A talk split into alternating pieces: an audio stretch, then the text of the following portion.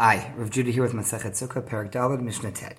Nisuch Hamayim Ketzad. How did the pouring of the water go? So, korbanos, sacrifices on the altar, always came with wine and oil. There was something special in Sukkot that water was also poured, partially because this is a holiday that is dedicated towards beginning to pray for the rainy season and coming of water and prosperity and so on. So, how does that work?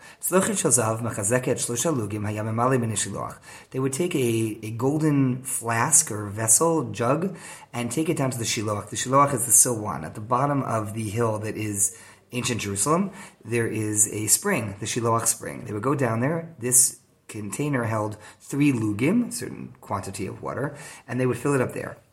They would carry it up to the water gate, which is called the water gate because it's when they would enter through with the water. Taku, they would blow a shofar, uh, Tekiya Trua Tekiya, it's, it's announcing and drawing attention to the arrival of the water.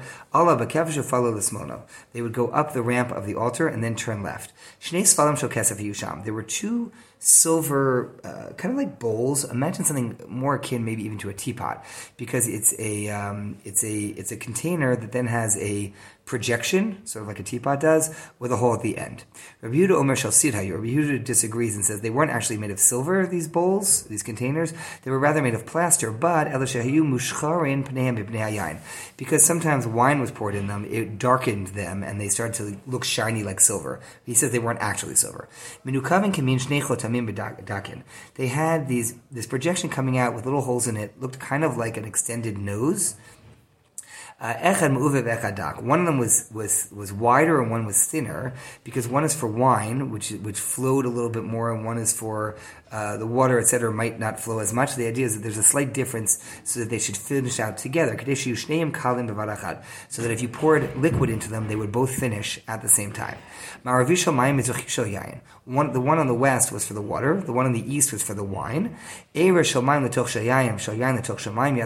you accidentally poured the wine into the water pitcher or the water into the wine pitcher, that's fine. It would still be yotze. It's not ideal, but fine.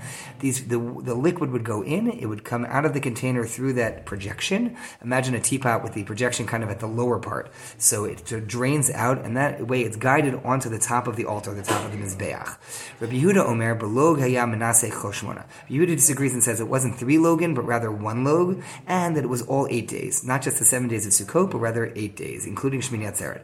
La omer lo hagbayadecha. The person who's pouring, they would say to him, please lift up your hand. Let us see that you're pouring. Why? There was a Kohen Gadol, a high priest, who was corrupt, and he didn't really want to do this service. So what he did was instead of pouring it onto the altar, he poured it onto his feet. So they'd say, raise up your hand so we can see exactly where it's going. And that one who poured it onto his feet, everyone kind of pelted him with their etrogs because they wanted him to do the proper service and not do you know, not refuse to do the service. So he has to ask him to do it visibly so the water would properly go in and go onto the altar.